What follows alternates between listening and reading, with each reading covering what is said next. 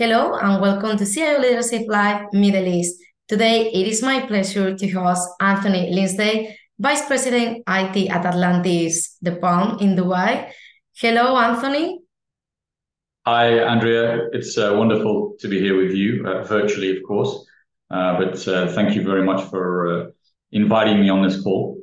No, thank you. It is my pleasure to have you today with us because uh, we recently uh, celebrated the third edition of CIO 50 Middle East Awards, and you were again one of the top 50 winners. So many congratulations for all the amazing work you and your team are doing.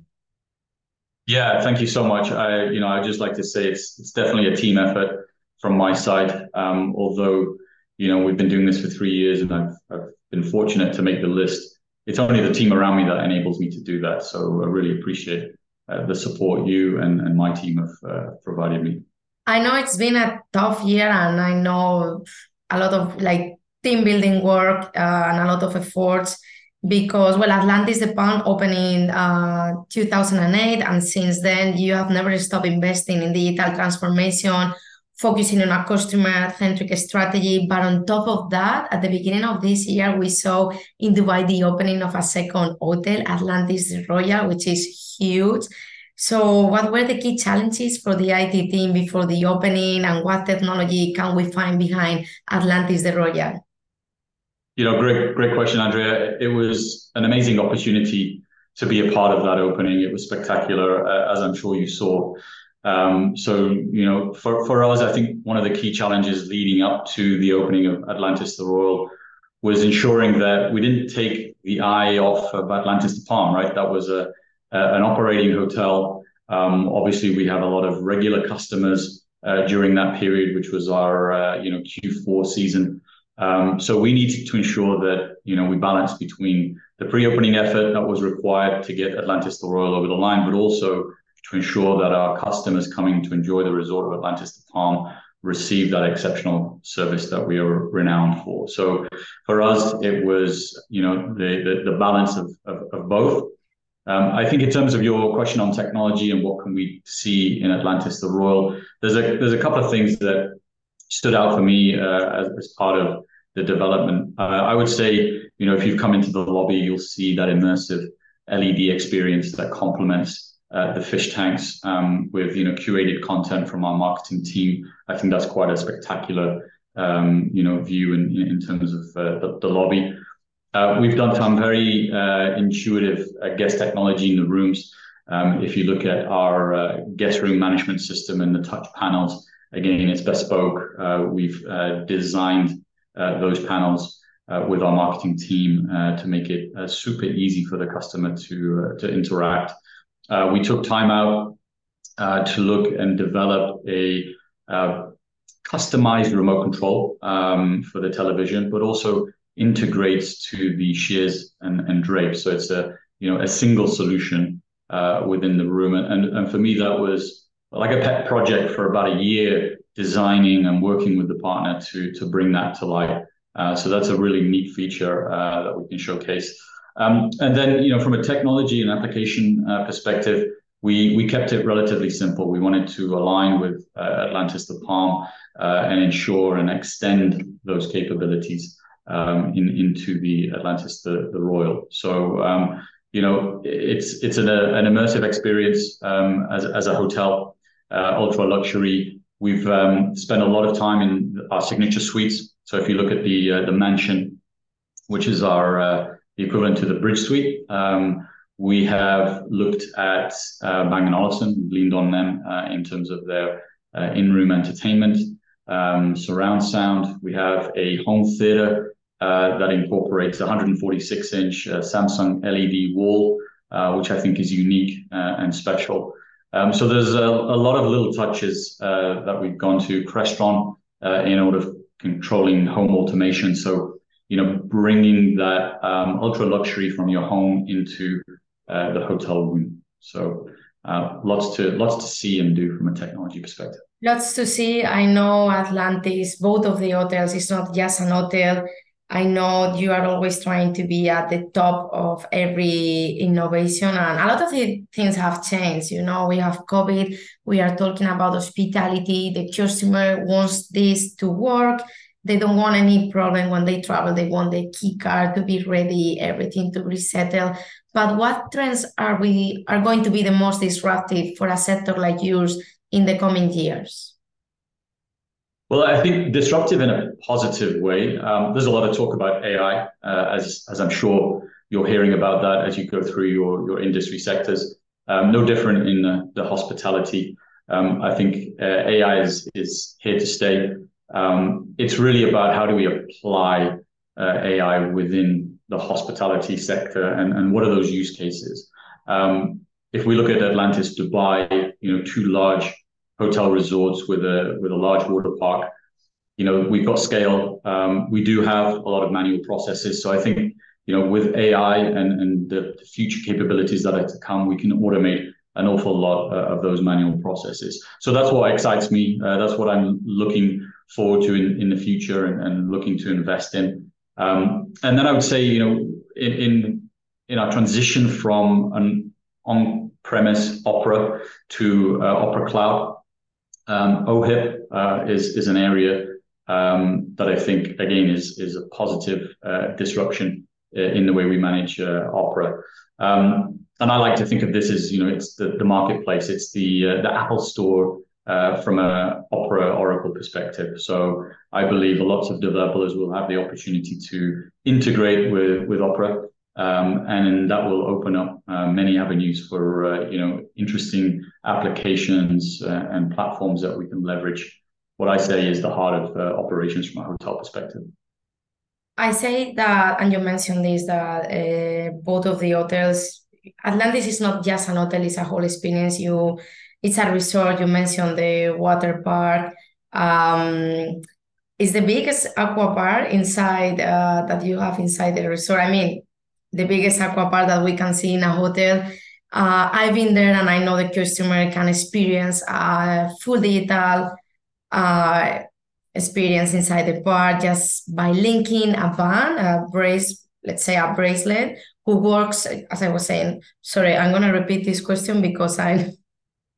no problem. I was not looking at the question and I wanted to say, okay, sorry, my fault. You see, I also make mistake.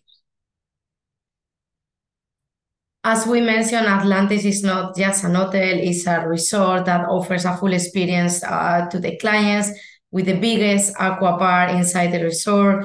Uh, I know the customer can experience a full digital uh, experience inside the park just by linking a band who works as a bracelet called Aquaband. I've been there, it's amazing.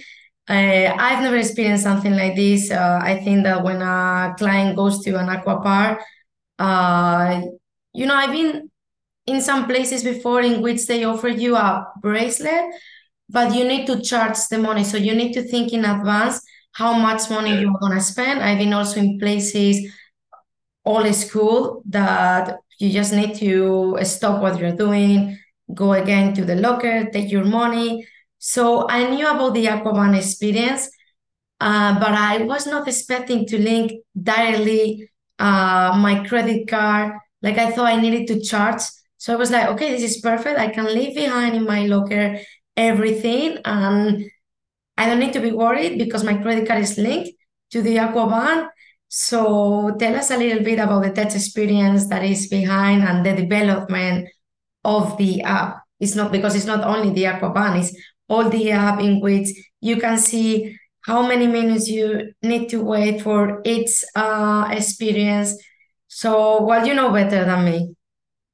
Yeah, well, I'm glad you were able to test drive it uh, firsthand. Um, yeah, this has been a you know a journey uh, in in terms of developing and you know bringing to life uh, the Aquaband. Um, we've um, you know our, our, vision to begin with was really about the customer experience, um, operational efficiencies, and then how do we optimize and, and drive more revenue uh, within the park. And, and I think all of that is wrapped around, um, you know, greater insights on, on the customer behavior through data analytics. So, you know, we embarked on this journey. Um, it, has it, been a uh, you know a challenge uh, because nothing is ever easy, and we're a complex business. Um, and I think not just for IT, but also for the business, because this is a change in the way um, operations is, is conducted in, in, in, the water park. We've gone away with the barcoded wristband, which you may have uh, seen before, into what we describe as a wearable uh, wristband with both uh, Bluetooth technology as well as uh, RFID. So, so now the capabilities are there. You know, you talked about tokenizing your credit card. You know, again, these are to remove the friction. You know, I put all my uh, belongings into a locker, and I and I have a method of payment uh, on my wristband. So again, removing that friction. We are now on a journey to evolve the platform, um, and we, you know, we selected a platform that we can grow. So we're looking at more of an e-commerce, being able to purchase, um, you know, spontaneously within the park using an app. Um, looking at opportunities with um, you know photos and, how I can uh, again purchase and, uh, access photos through the app. And again, it's really about creating that customer experience uh, within the water park. You know, we we we're a theme park, so you come for the day, you have that immersive experience in the park, but also complemented by the technology that we're providing. So we're super excited. Um, you know, we, have lots of work to do ahead of us. It's really just the beginning. Uh, we've launched it, but like I said, you know, we we, ha- we have a pipeline of uh, evolution uh, in terms of the Aquaband.